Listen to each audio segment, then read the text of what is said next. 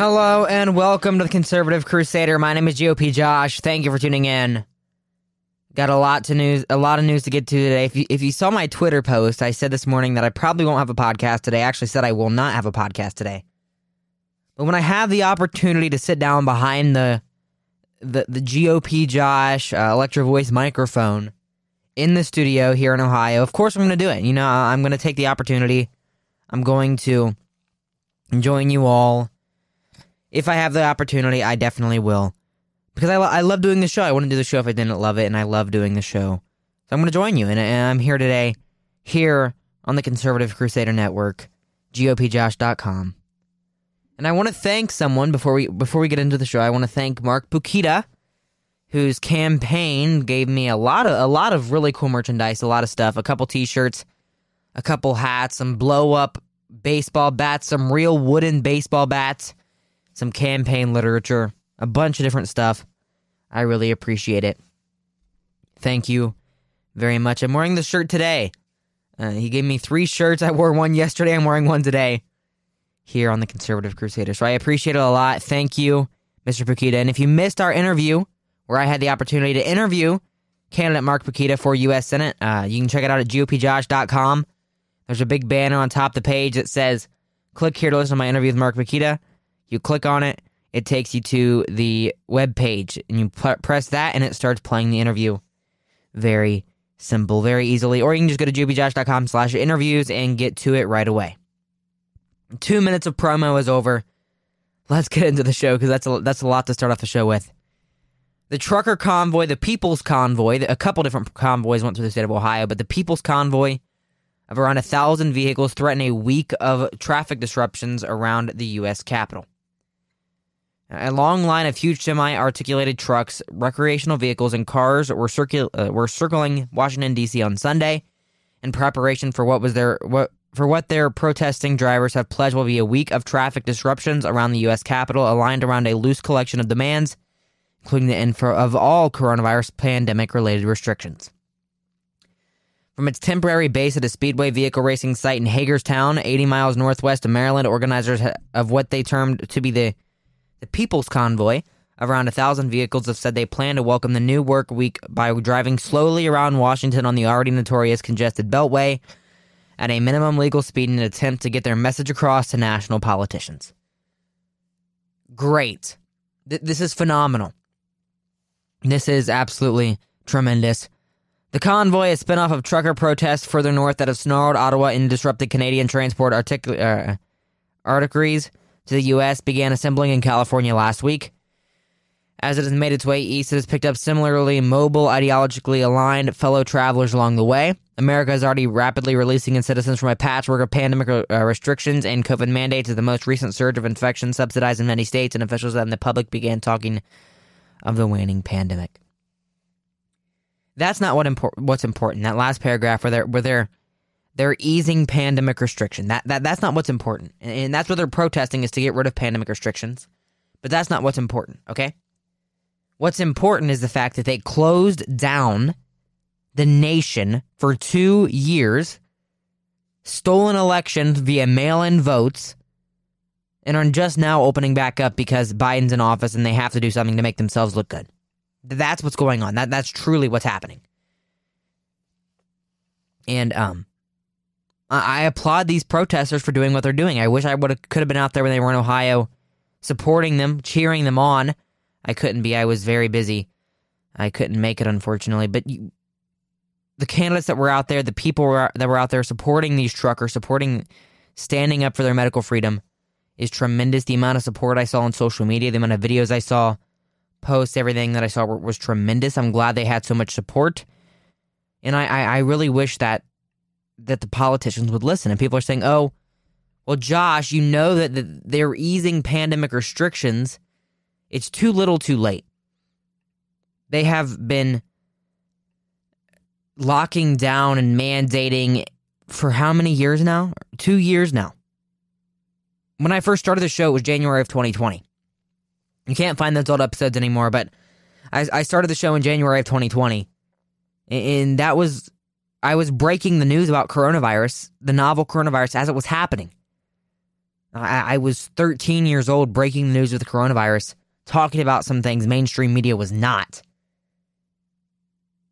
And two years later, I'm still talking about the same thing because they refused to, to lift the restrictions. They refused to do this and that. And it's absolutely, it, it's heartbreaking. I mean, we we have been healed of COVID. COVID is is practically gone. And the fact that these truckers had to get out there and threaten traffic and had to threaten this and that in order to get the Democratic politicians to take away their mandates is dangerous. And it's sad that, that they had to stand up. And we, we've been saying this the whole time. Um, my family, as well as just, just me here on the show, have said that when the truckers protest, when the truckers revolt, when they stop transporting things from point A to point B, bleep is about to hit the fan. Right? And if they if they uphold their their week long of traffic dis- d- disruptions, there's a week, right? If they continue it even longer, that'd be that'd be great. But you you you feel threatened to financially support the, the truckers at this point. I mean, look in Canada where they're trying to hold anyone who financially contributed to the truckers in a, in a court case. The, the businesses of Ottawa are trying to hold these people in a court case for financially supporting the truckers. I mean, I mean, you don't feel safe to support the truckers and support what they're doing because of of the, these re- repercussions, so to speak. And I'm glad the pandemic restrictions are easing up. I'm glad Democratic politicians have decided the only way they can get reelected is to ease restrictions and allow freedom because America is a free nation. But also, you know, it it took too long. There should have never been such restrictions. There shouldn't have been any restrictions, especially not nearly as as many as there are or there were. And I applaud the truckers for doing what they're doing. It's a great thing for our nation. It's a great thing for the truckers for them finally revolting. You know, it's about time. We we've been threatening it for 2 years talking about how when the truckers revolt things will change and the truckers have finally revolted and things are beginning to change. Have you noticed that? Have you noticed that? Because I sure have. Okay. So so we have an opinion article from from the New York Times that I want to get to. Texas is the future of abortion in America is, is the title. It's from Mary Tuma, who is a is this Mary Tuma? She's an is she an artist? Oh, she she's from Mother Jones. Oh, that Mary Tuma from from Mother Jones, the the the left wing mouthpiece. I know she she just wrote one article for them. Okay, but she's not. I I don't know who this lady is. She's a freelance journalist from Texas who focuses on reproductive rights and social justice issues. Re- reproductive rights means you can murder children. Yep, that's how that works, right? For half a year, Roe v. Wade, the 1973 Supreme Court decision that guarantees abortion rights for all Americans, has been effectively moot in the second largest state in the country, home to about 10% of the nation's reproductive age women. On September 1st, wait, these, wait, wait, wait, wait, wait, wait, wait. She said the word women. I thought we can't say the word women anymore because anyone can get pregnant. A- any gender, any any person can get pregnant if they identify as pregnant. On September 1st, the Supreme Court allowed Texas Senate Bill 8 to go into effect, the most restrictive abortion law to do so in the United States since Roe. There's a good chance that Texans will not see their reproductive rights restored anytime soon because Roe itself could be overturned or gutted before the fate of SB 8 is resolved in the courts. Over decades, in one uh, situation after another, Texas has been in the epicenter of America's abortion rights battle. What happens in Texas rarely, rarely, rarely stays there. I lived in Texas my entire life. I have reported on reproductive rights for eight, 10 years, and what is happening in the state still feels surreal. An untold number of Texans have suffered under SB 8, which bans abortion once uh, embryonic cardiac activity is detected, typically around the sixth week of pregnancy. SB 8 disproportionately affects vulnerable and marginalized Texans who are most, most likely to continue pregnancies against their will rather than travel to overburdened clinics in neighboring states, a worrisome prospect given the state's already high maternal mortality rate.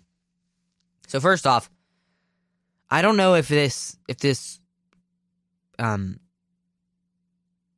analysis or, or this author is supposed to seem nonpartisan. I mean, it is an opinion article. I don't know if it's labeled that for, for legal reasons. So the New York Times editorial team is not held accountable for the fake news in this in in this in this report. But this this the article doesn't even try to be sound try to even sound nonpartisan at all. Reproductive rights is not how I would describe the the, the abortion debate. Is not how I would describe anything. A- any bill I want to describe the Texas bill as, as trumping repro- reproduction rights. I want to describe this or that as repro- as uh, trumping reproductive rights etc. And so th- this article makes really no sense. And it- it's like another half of the article is just the same thing, talking about how Texas is the future of abortion in America, this and that. And that's a good thing. Texas's law is phenomenal. I, I support Texas's law. I'm glad they're defending it. I'm glad the court is upholding it.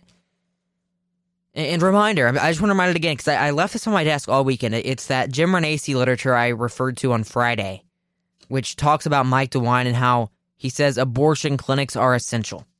I still have that on my on, on my desk. I still have that.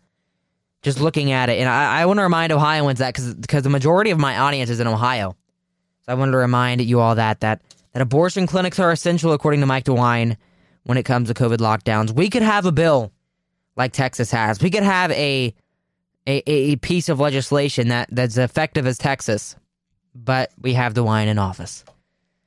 I don't even know who to support for governor. I might endorse in the primary, but if DeWine was the general, I'm probably going to endorse Neil Peterson, who is an independent conservative running. But but yeah, it, abortion clinics are not essential. Abortion clinics are not healthcare. They kill an innocent human being every single time. Every time an abortion is is performed, they are they are killing an innocent human being. And, and I talked to a to a pro-choice person who and I asked, well, well, they said the baby cannot cannot survive without without the mother at 23 weeks, which is when the baby can literally survive out of the womb. So I said, should we kill a one year old who can't survive without her mother or without the mother? They said yes. We should have a, a post a post term abortion. Think about that. Those are the people we are up against. Those are the people we are battling against for our nation, for our future, for our health care, for this and that. That doesn't support life at all. That doesn't support life. So when we return, Rubio explains why a, a no fly zone is a no go, which is the start of World War III and the Columbus mask mandate in Columbus, Ohio may be repealed. We'll be talking about that when we return here on the Conservative Crusader.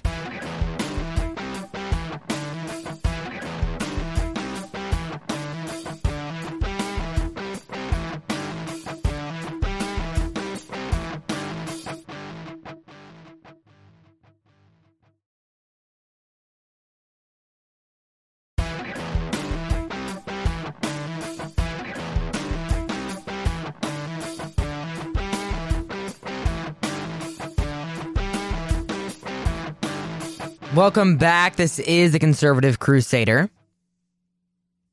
Now, Marco Rubio was on ABC's The Week, I think it's called. Yeah, I, I don't watch Sunday television. To talk about the uh, Russian invasion of Ukraine.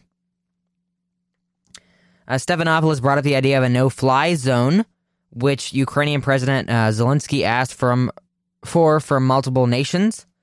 And I, I'm just going to play the interaction right now. I might might play the interaction right now. Maybe. Come on Twitter. Come on Twitter video. Are you and your colleagues now more open to a no-fly zone? You know, the the look, a no-fly zone has become a catchphrase. I'm not sure a lot of people fully understand what that means. That means flying AWACS 24 hours a day. That means the willingness to shoot down and engage Russian airplanes in the sky. That means frankly, you can't put those planes up there unless you're willing to knock out the anti-aircraft uh, systems that the Russians have deployed, and not just in Ukraine, but in Russia and also in, in, in Belarus. So basically, a no-fly zone, it, uh, if people understood what it means, it means World War III. It means starting World War III. So I think there are a lot of things we can do to help Ukraine protect itself both from airstrikes and missile strikes. But I think that people need to understand what a no-fly zone means. It's not just it's not some rule you pass that everybody has to oblige by. It's the willingness to shoot down the aircrafts of the Russian Federation, which is basically the beginning of World War III. That is a clip from Marco Rubio, and I, I actually agree. You know, uh, some people will disagree with Marco Rubio a lot, just just frankly because he is Marco Rubio. And that that's another problem, which I'll get into probably in another, in another day about how, like I, I I was called out for agreeing with Dan Crenshaw on the um, Russian energy debacle, right? You can agree with someone, like I agree with Dan Crenshaw. I on some issues I agree with uh, Marco Rubio. I agree with Nikki Haley on some issues.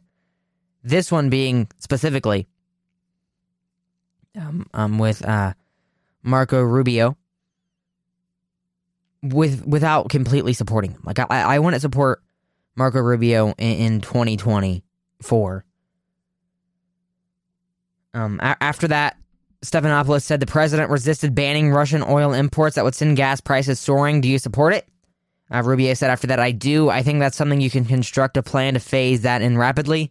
You can use reserves to buffer that. We have more than enough ability to the country to produce enough oil to make up for the percentage we buy from Russia. So true.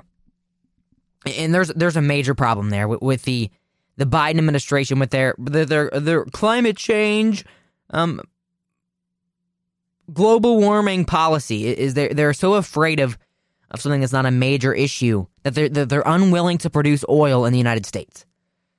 You want to hear something funny? Biden administration, if someone out there is listening to this from the Biden administration, the climate change in Russia is actively affecting our climate just as much as climate change in the United States. Just as much as climate change in the United States. And I don't know if you want to ignore that or not, but we are contributing by purchasing oil, by burning gas, etc. We are actively contributing to climate change, and I'm putting climate change in air quotes, just as much as any other nation is when we produce the oil here versus when we when we buy the oil from Russia. The only difference is we are independent if we produce it here. We are not reliant on Putin. We aren't reliant on different nations in order to in order to power our cars in order to power our our systems. So we can produce the oil here, open our pipelines, finish the Keystone pipeline, finish building it, and we will be energy independent once again like we were under President Trump. Because we're contributing to climate change just as much. If you believe that we are contributing to climate change, you are just as much with buying oil as you are with producing oil. Except for with producing oil, oil, you'll build jobs. You'll bring manufacturing back to the United States. You'll build this and that back. You won't have to pay the pipeline fees. You won't have to pay another nation to bring it in. How is this controversial? How is this controversial? Even Elon Musk, the electric car guy, says we need to produce more oil. Of all people, it is Elon Musk. Let me find the tweet. From March 4th, which I, I didn't have a chance to talk about on the show because it was at 7:40 p.m. Eastern Standard Time. Hate to say it, but we need to increase oil and gas ex- output immediately. Extraordinary times call demand extraordinary measures. Obviously, this would negatively affect Tesla, Tesla, but the sustainable energy solution simply cannot react instantaneously to make up for Russian oil and gas exports. We need to produce gas. We need to produce oil. Instead of relying on Russia, we are funding Russia's war, which is the whole the whole topic of of uh, last Friday's episode. Was we are funding Russia's war. We have to pay. We, we have to do something. We have to produce produce our own gas. It is too late to try to make up our diplomatic relationships to continue funding our, our gas and oil. We are out of time. We must produce our own oil. We must produce our own gas. And we must stop buying oil and gas from Russia.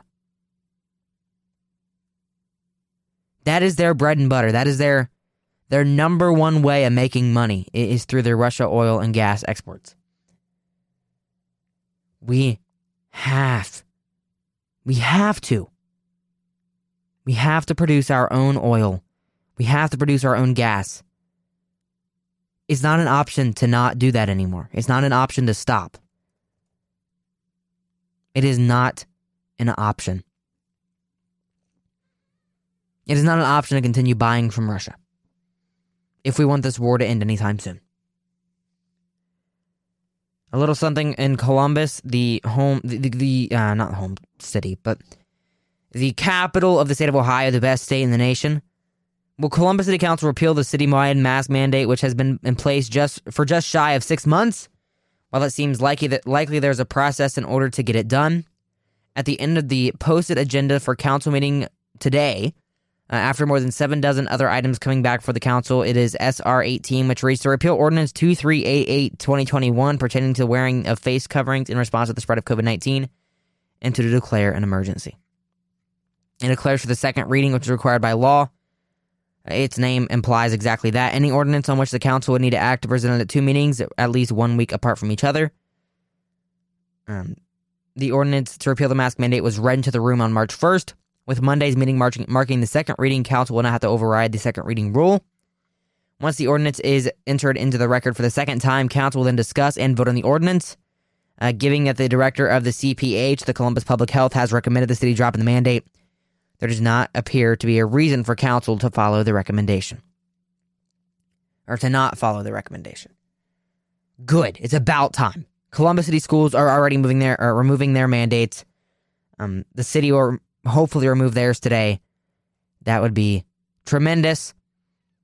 Um, Ginther will probably sign the ordinance on Tuesday, so it would be required until the word the, the word from the office comes out that the ordinance is law.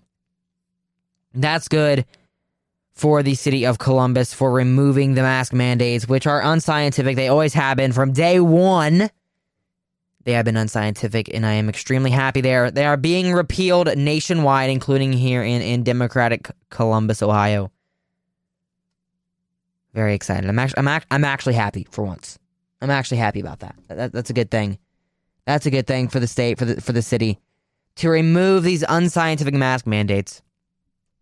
I am very excited.